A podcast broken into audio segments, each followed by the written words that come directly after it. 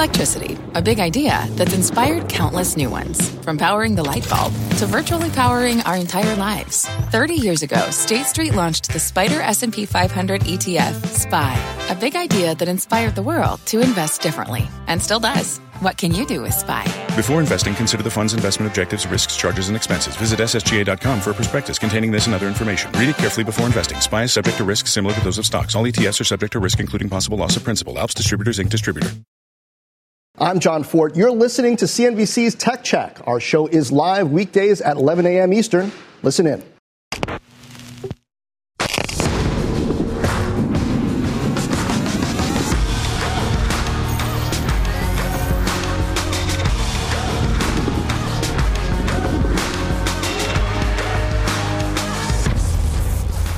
Happy Monday. Welcome to Tech Check. I'm John Fort with Julia Borston.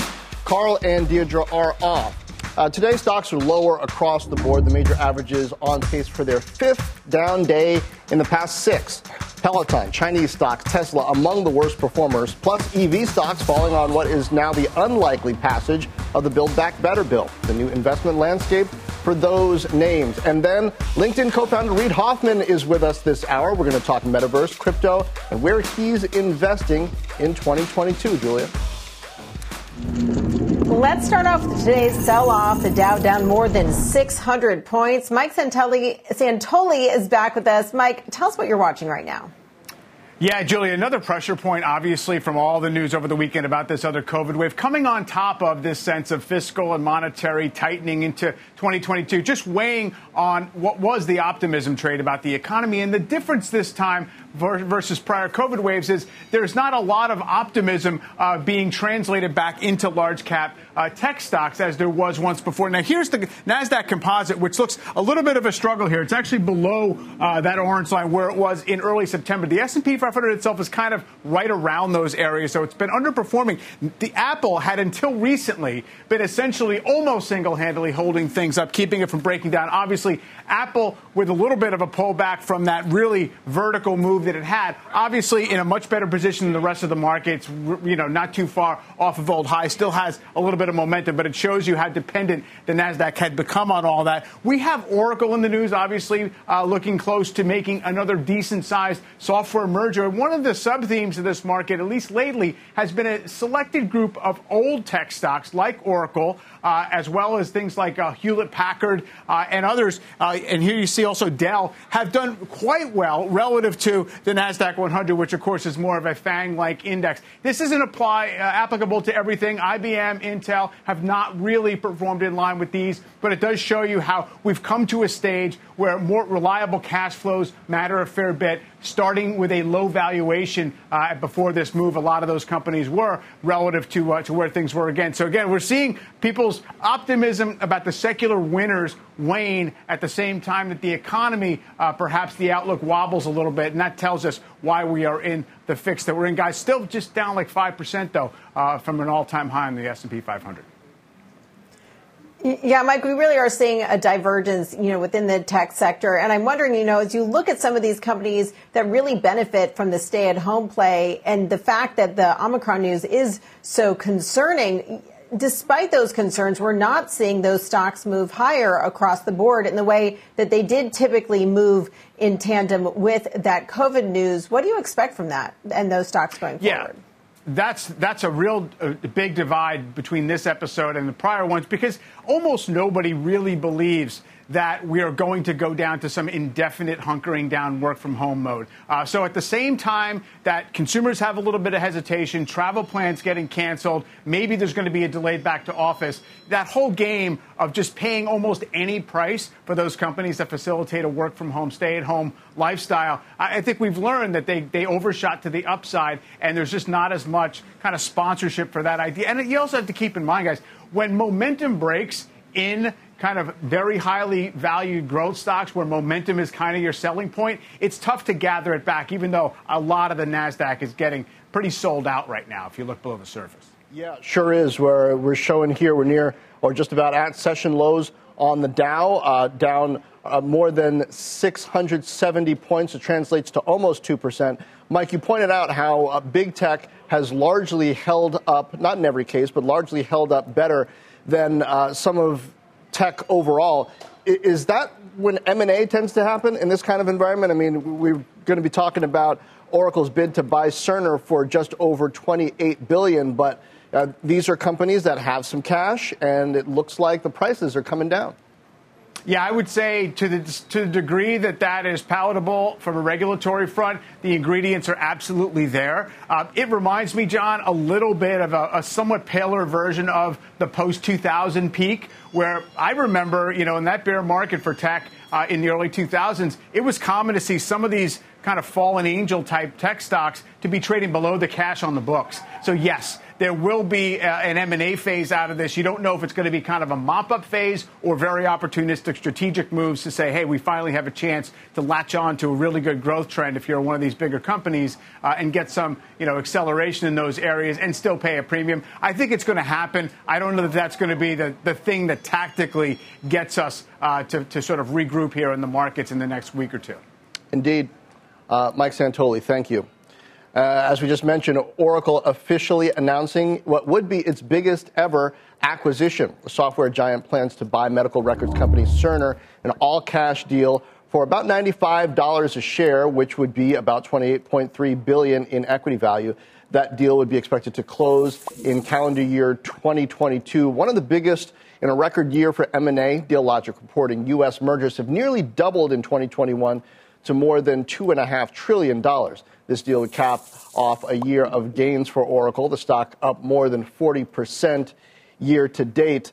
Um, Julia, it, it's an interesting one in particular. I remember that transformative deal, not just for Oracle, but for uh, all of tech. Uh, Oracle PeopleSoft, back almost twenty years ago, it, it was just over a third uh, of this amount that Oracle paid, around ten billion dollars.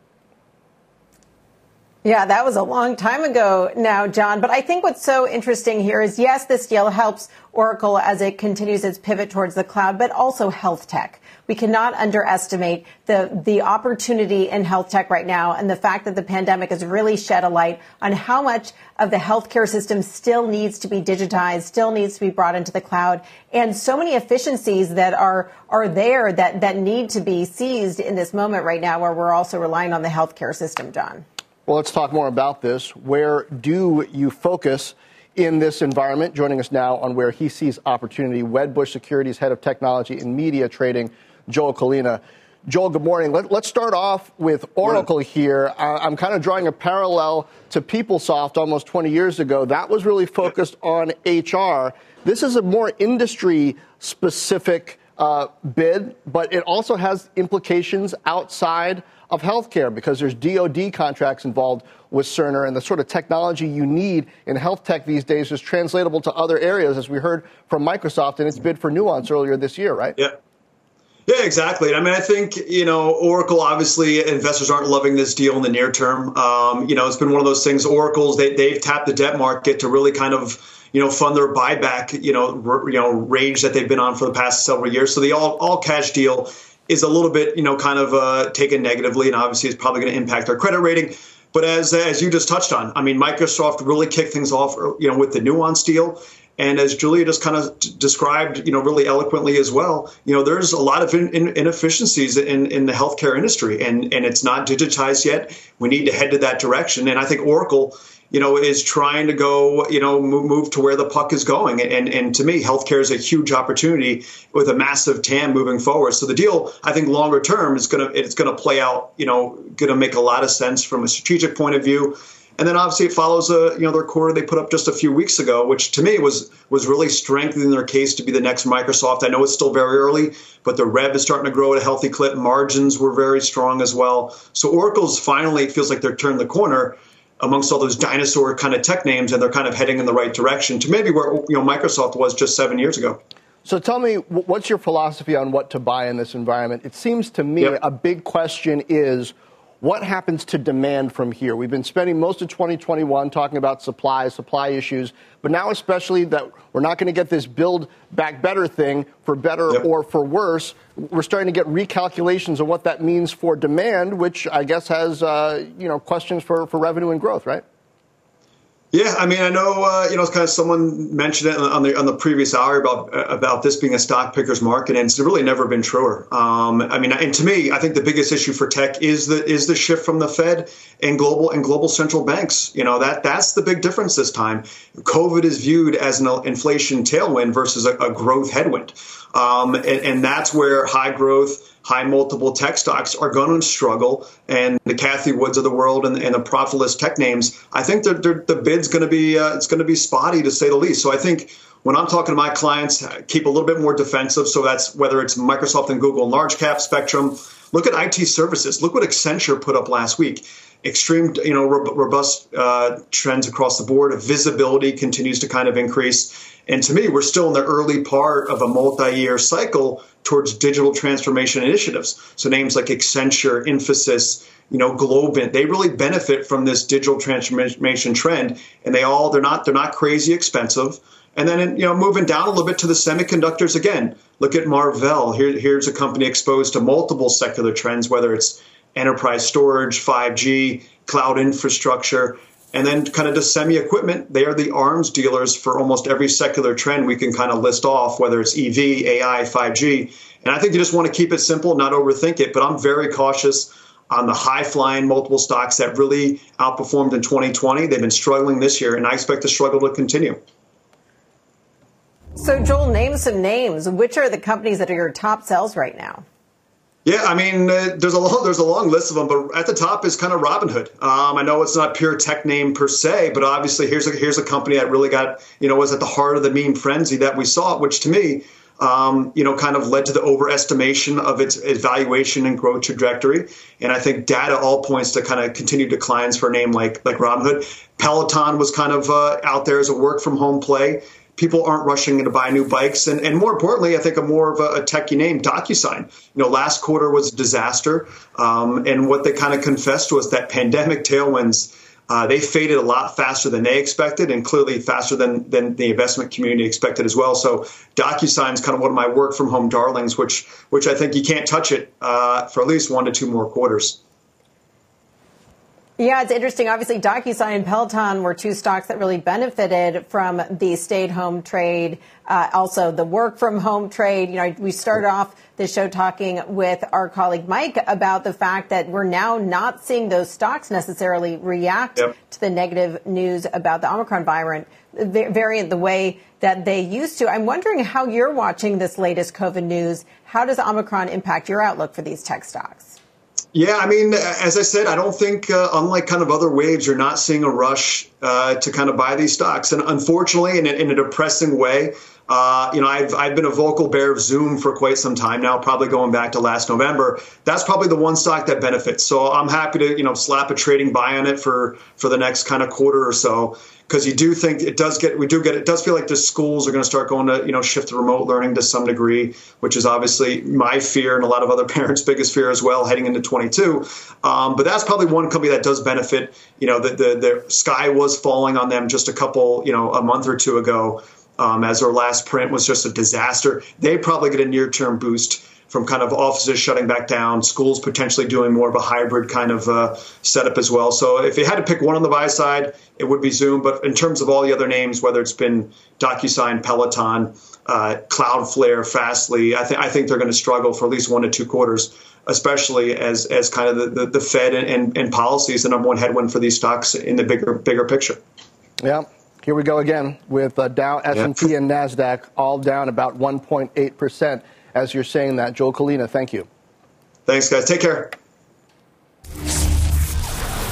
Yeah, I really hope that they keep those schools open. Um, as John mentioned, we see the Dow down nearly one point nine percent, S and P down one point eight percent, and the NASDAQ down one point eight five percent. We're joined by LinkedIn co-founder Reid Hoffman. That's coming up after the break. You don't want to miss that.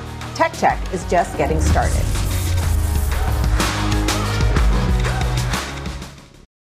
When it comes to buying your first home, everyone has questions. Can we even afford to buy a house right now?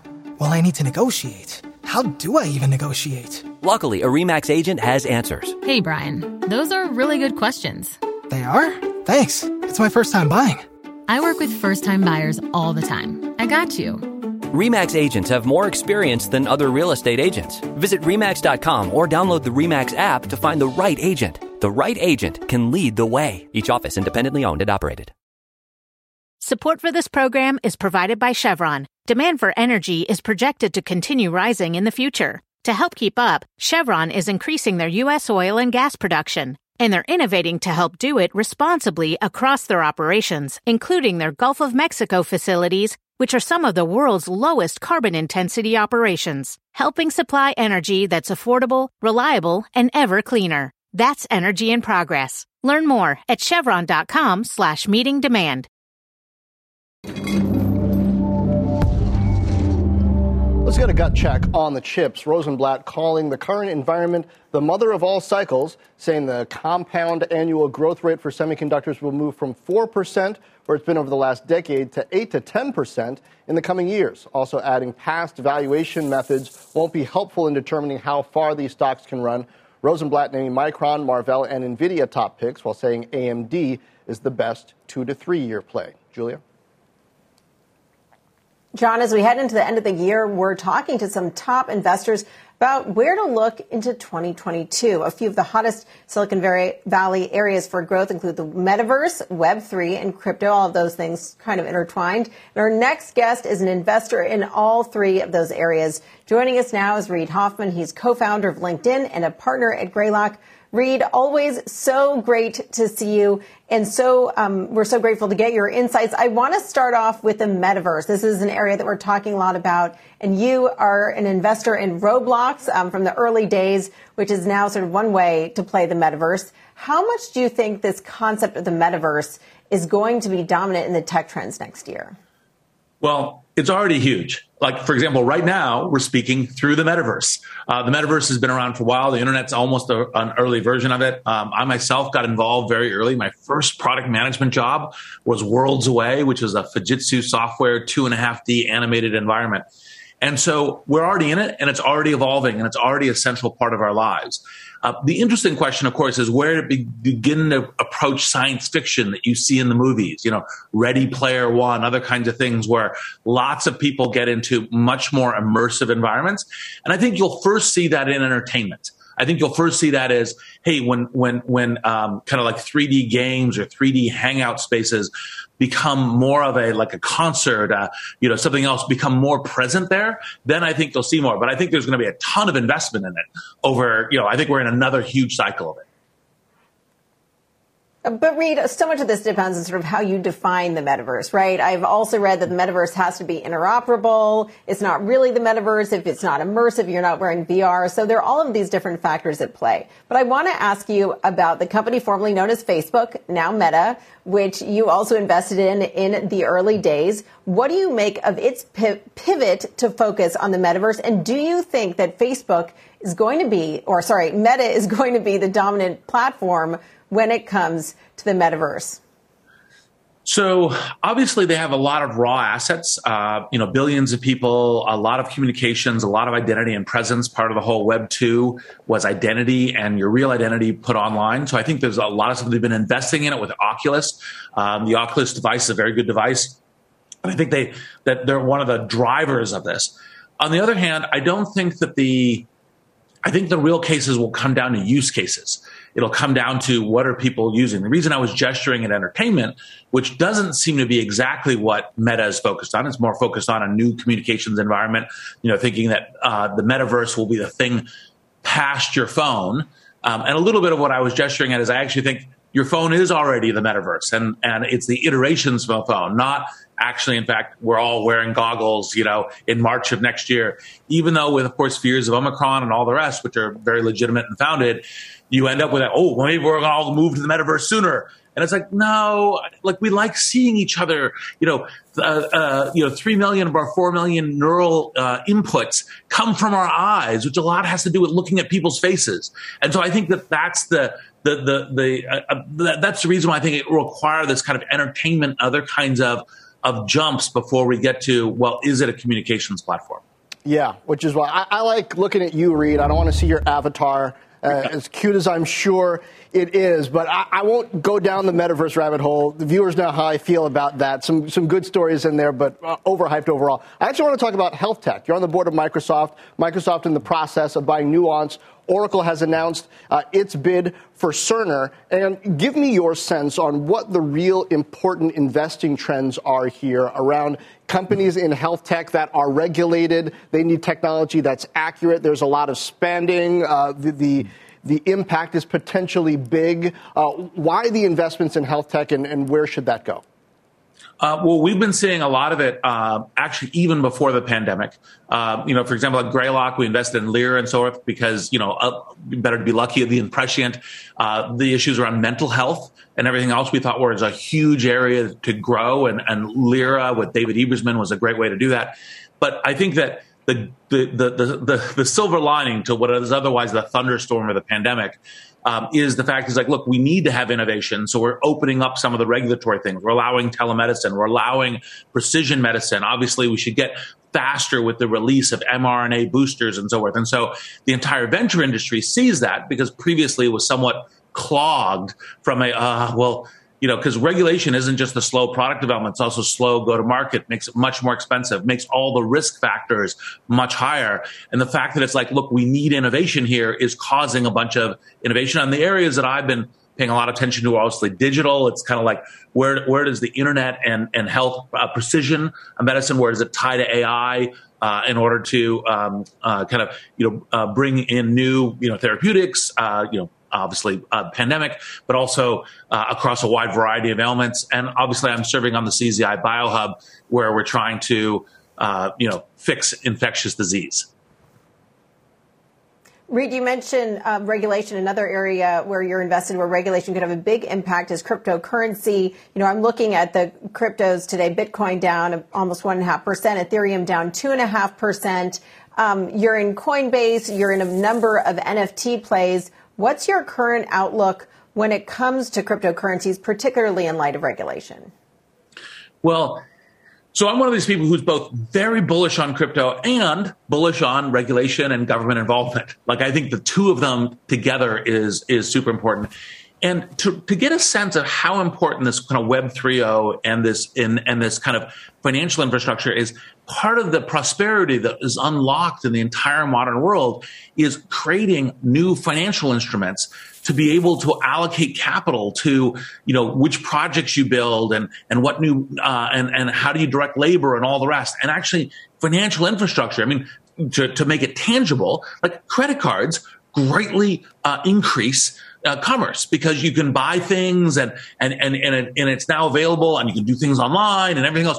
Well, the Web three uh, kind of revolution is a similar thing. It's like, well, maybe we'll make banking a lot cheaper, and and now billions of people in the world who are not in the bank system could become in the bank system, and you could have more global commerce, uh, smart contracts in terms of the ability to do uh, anything from uh, assets and hedging Uh, to to kind of the, the way that purchases or even escrow might even begin to see, you know, some kind of purchases more commonly. So there's all this kind of innovation. And what we're seeing is this ton of, of developers. Like, if you kind of, like, one of the things we do as venture people is we look at, you know, where are all the developers going? Where, the, where, where, when, when someone graduates from, you know, Stanford or M I T, you know, what are they, what are they going to go work on? And there's a huge amount of work on Web three and crypto. So that means that there's a lot of future possibilities. Now, of course, with the just regulation, one of the things, of course, that matters is this has to work for society. This has to work for, you know, you have to not have, you have to, To, to make ransomware hard. You have to make criminal activity hard.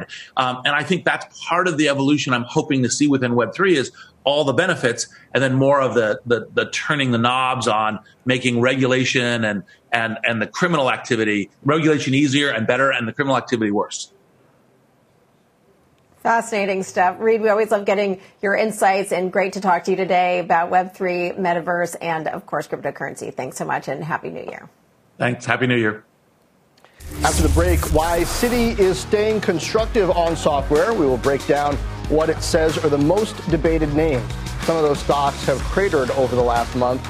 Meanwhile, the major averages remain down about one point seven to one point eight percent. That's the Dow, the S and P, and NASDAQ. We'll be right back.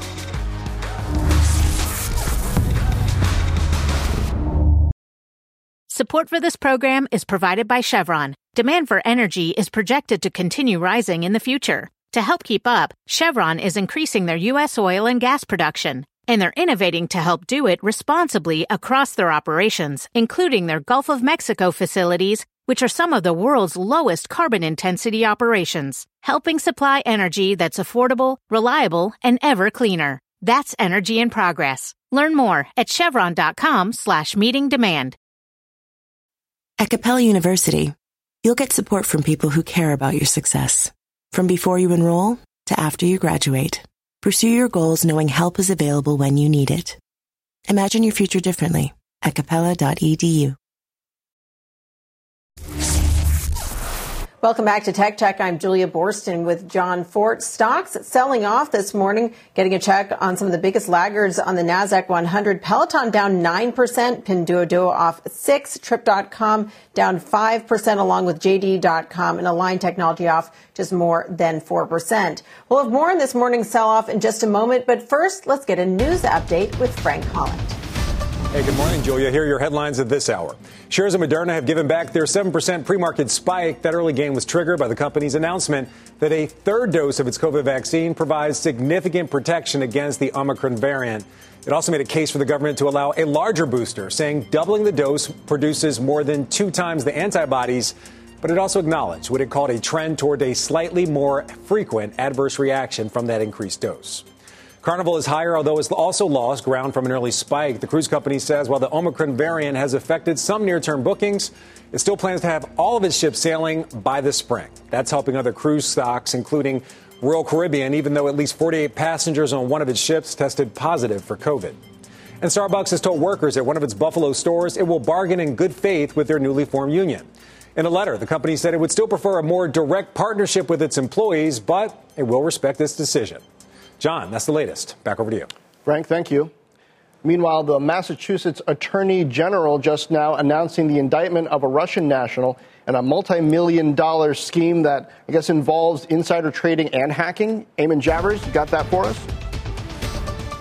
Yeah, that's right, John. This just breaking within the past couple of minutes. Officials in Massachusetts, including from the Department of Justice and the F B I, announcing the arrest and indictment of a Russian national who's been extradited to the United States from Switzerland. They say the Russian national's name is Vladislav Klyushin. Uh, he was arrested in Switzerland on March twenty-second, extradited to the United States on December eighteenth, and charges were unsealed against him just this morning. The Department of Justice is saying that he engaged in a long-running scheme along with four other men who all also been charged here but are, but are at large in order to hack uh, into uh, computers in the United States, uh, obtain inside information from American companies, and trade on various exchanges based on that inside information be- before it becomes public. The Department of Justice explaining it this way. Take a listen. They hacked U S networks, stole inside information, and cheated honest investors out of millions of dollars.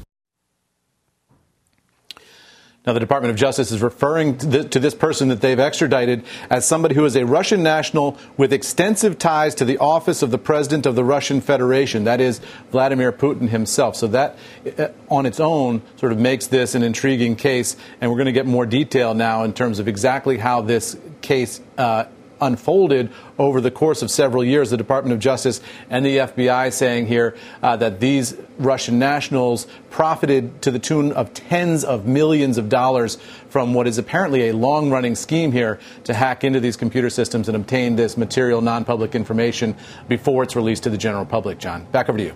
Wow, Eamon. Sometimes they hack the data and hold it hostage as ransomware. Sometimes they trade on it. Eamon Javers. Now let's take a deep dive on the software sector, which has been hit hard as a group. Our next guest is staying constructive. It says it's more important than ever to choose the winners as investors get picky. Joining us now, Citi analyst Tyler Radke. Tyler, welcome. Um, interesting balance of risks here. You've got a comparison with the S and P, which has been kind of propped up with bigger tech, and, and you think some of uh, certain software names look attractive here uh, versus that? Yes, that's right. And, and thanks so much for having me. Good morning and, and happy holidays. So, you know, I think as, as, as you mentioned, you know, the S and P earnings growth by and large has been you know, the, the outsized contribution has come from some of these large tech firms like the Salesforce dot coms, the, the Microsofts, the ServiceNows.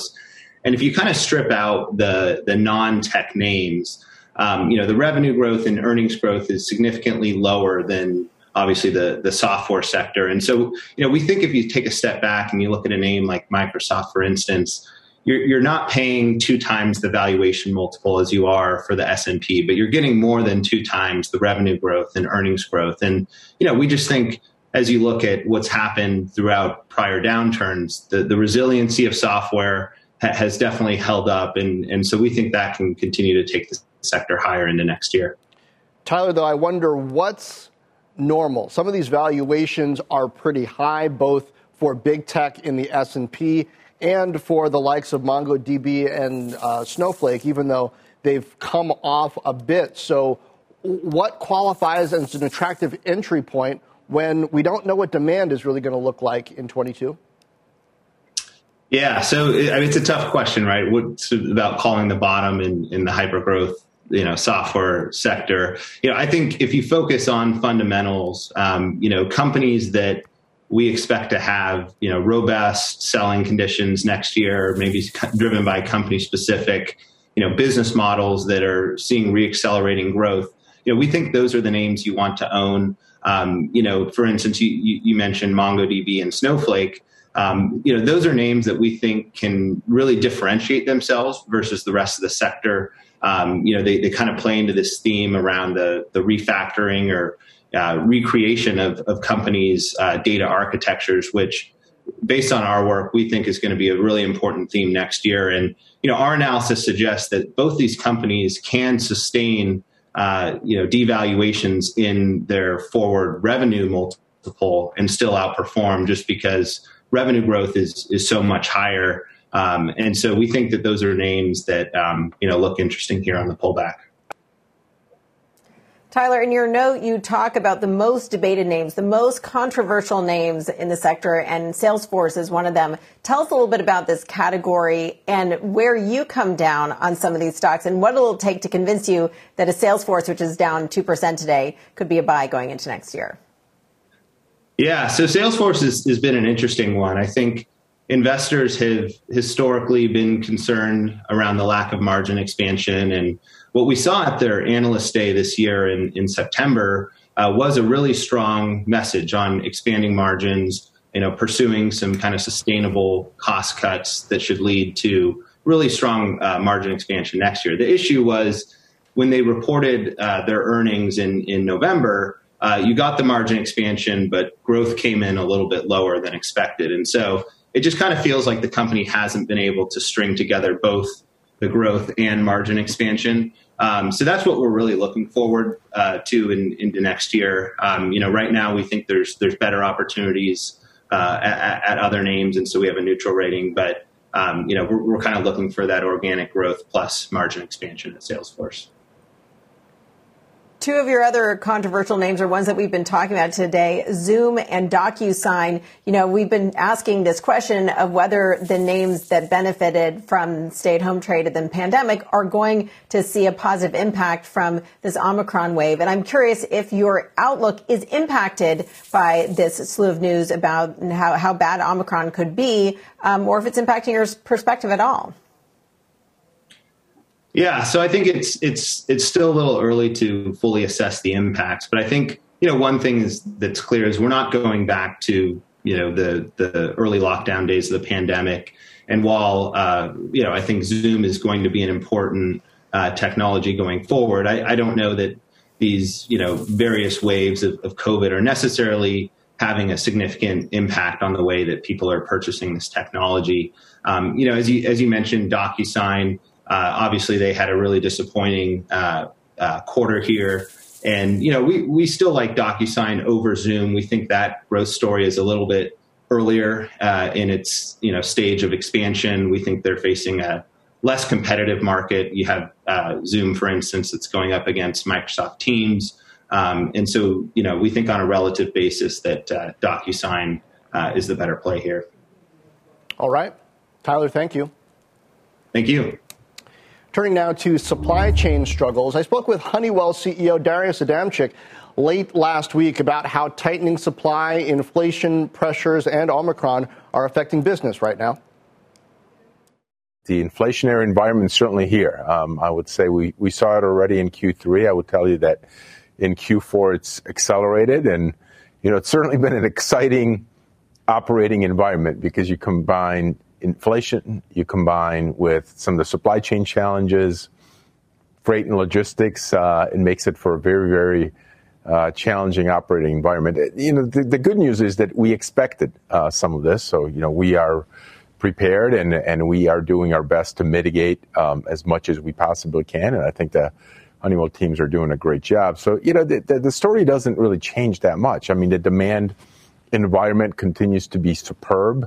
Uh, demand is, is running hot. And, you know, now it's really just a kind of battle. And, and a, we're using a series of tactics to really mitigate the inflation and really to mitigate some of the supply chain challenges. We'll see what happens with demand in twenty-two, Julia. But uh, Adamczyk also talking about sustainability as being a really important theme, um, you know, noting Honeywell's technologies around energy. I'll actually have more on that in a working lunch segment tomorrow on Power Lunch.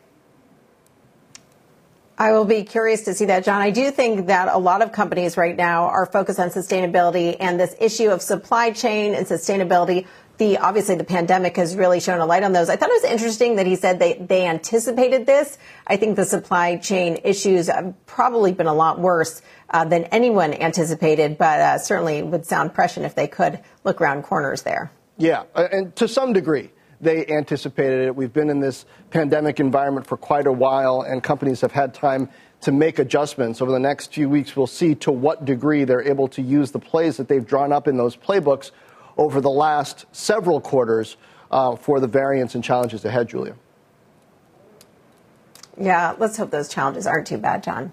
Meanwhile, A T and T is the rare stock in the green today, upgraded to overweight at Barclays. They say telecom is better positioned than cable next year. The price target goes to thirty dollars. Read more about that call and others like it on C N B C dot com slash pro.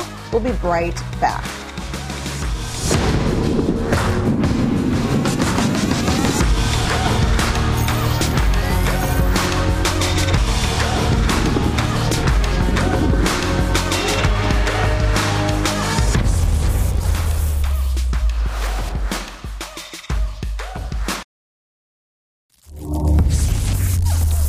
Back. The NASDAQ moments ago touched lows of the session. It was down just over two percent. You can see it's rebounded a bit. The Dow and S and P both down uh, about one point eight, one point nine percent. Julia?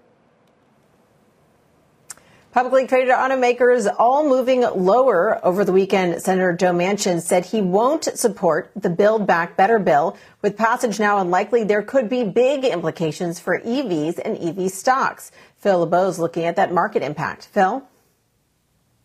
Hey, Julia, remember the the Build Back Better plan? That has in it the uh, allocation of greater incentives for electric vehicle purchases. In fact, when you look at what might be on the table, if this is ever revived, the Build Back Better plan called for twelve thousand five hundred dollars per union-built E V in the U S, seven thousand five hundred dollars per union-built, per non-union-built E V, and those would be applied at the dealership. That's important because the current federal tax credit, you take it on your federal taxes.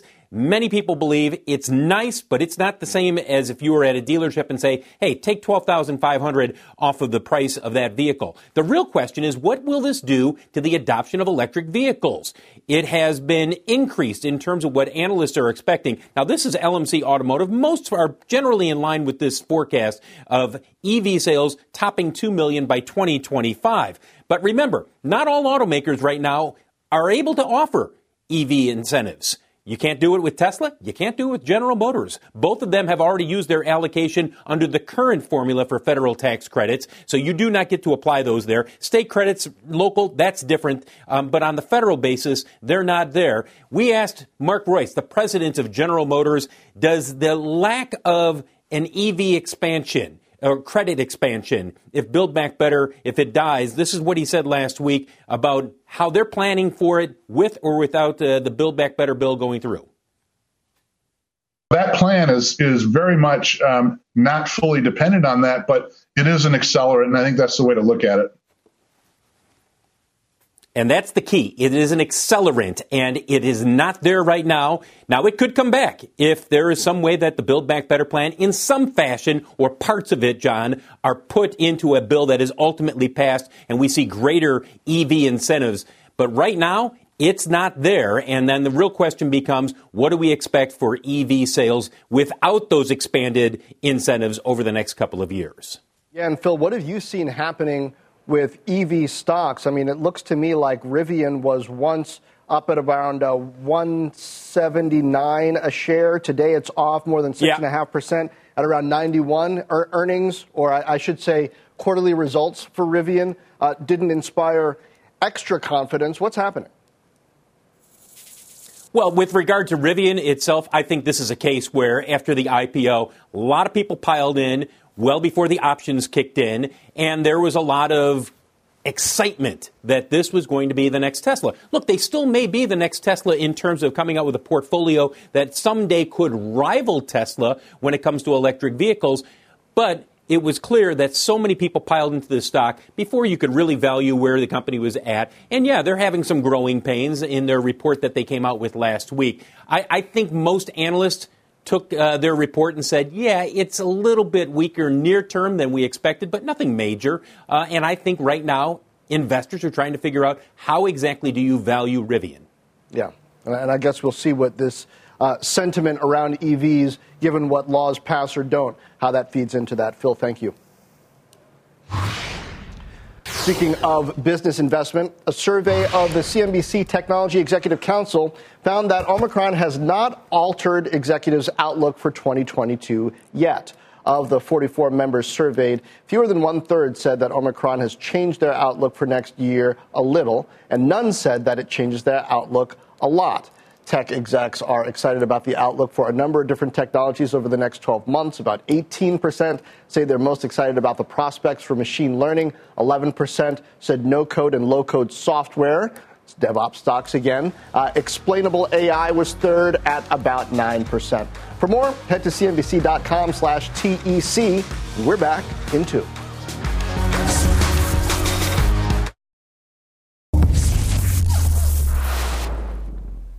Sony's Spider-Man No Way Home soaring past already high expectations. The film grossed five hundred eighty-seven million dollars worldwide. It actually was the second biggest opening weekend ever behind one of the Avengers movies. And that opening included more than two hundred sixty million dollars in the U S box office. That's one hundred million dollars more than expectations. And I just want to point out, guys, that they raised the domestic numbers after the film did better than expected on Sunday. Now, the film benefited from a beloved superhero, rave reviews, and ninety-four percent critics score and a ninety-nine percent positive audience score on Rotten Tomatoes. And this weekend's demand does bode well for theater chains, A M C, Cinemark, and IMAX. This morning, B. Riley reiterating its buy rating on Cinemark and IMAX, saying the industry is well positioned for a box office surge next year. It's also a win for Disney, which controls the majority of the Marvel universe, with sequels to Doctor Strange, Thor, and Black Panther all set to come out next year. Now, in another sign of the value of premium content and brands, Disney and Google's YouTube agreeing to a deal after Disney's eighteen channels briefly went dark on YouTube T V over the weekend. YouTube saying that even though Disney's channels were missing for just about forty hours, it is still applying a fifteen dollars credit to its subscribers. Disney saying, quote, "We appreciate Google's collaboration to reach fair terms that are consistent with the market." Now, we can expect a lot more battles like this one as carriers weigh the high cost of content, especially Disney's content and E S P N, weighing that against declining ratings. So watch out for more standoffs and more blackouts, John. Uh, the new reality of premium content distribution, just like the old reality of premium content distribution. And I got to say, Julia, about Spider-Man, I saw it with the family, no spoilers, but there was more cross-promotion in that movie experience than the Super Bowl. I mean, you had cross-promotion to Sony's stuff, Morbius, we've seen the trailers out there, then cross-promotion, as you mentioned, to Disney stuff with Doctor Strange and whatnot. It's becoming a very important piece of the franchise.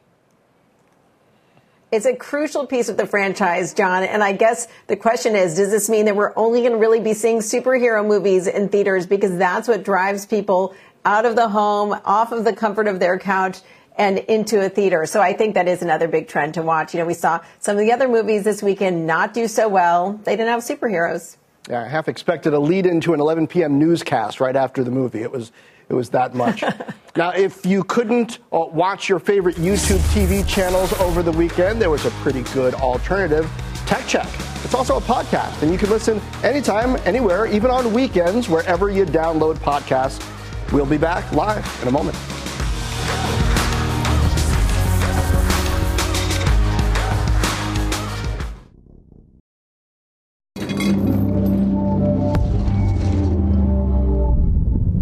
Let's get a gut check on the NASDAQ one hundred. The annual reconstitution of the index took effect today before the market opened. The index itself having a rough month, down six percent, with last week being its third negative week in four. It's down one point seven percent right now. Now, today, the index added six new companies, Airbnb, Fortinet, Palo Alto, Lucid, Zscaler, and Datadog. Those stocks all lower in the past month. So what did the index lose? C D W, Fox, Cerner, good timing there, as well as Checkpoint Software, Trip dot com, and Insight. It is worth pointing out that of the six companies coming in, only Fortinet reports positive earnings on a GAAP basis, John. An interesting uh, trend there. So we're going to keep an eye on those and more metaverse stuff coming tomorrow, John. Yes, indeed. And for now, that does it for Tech Check.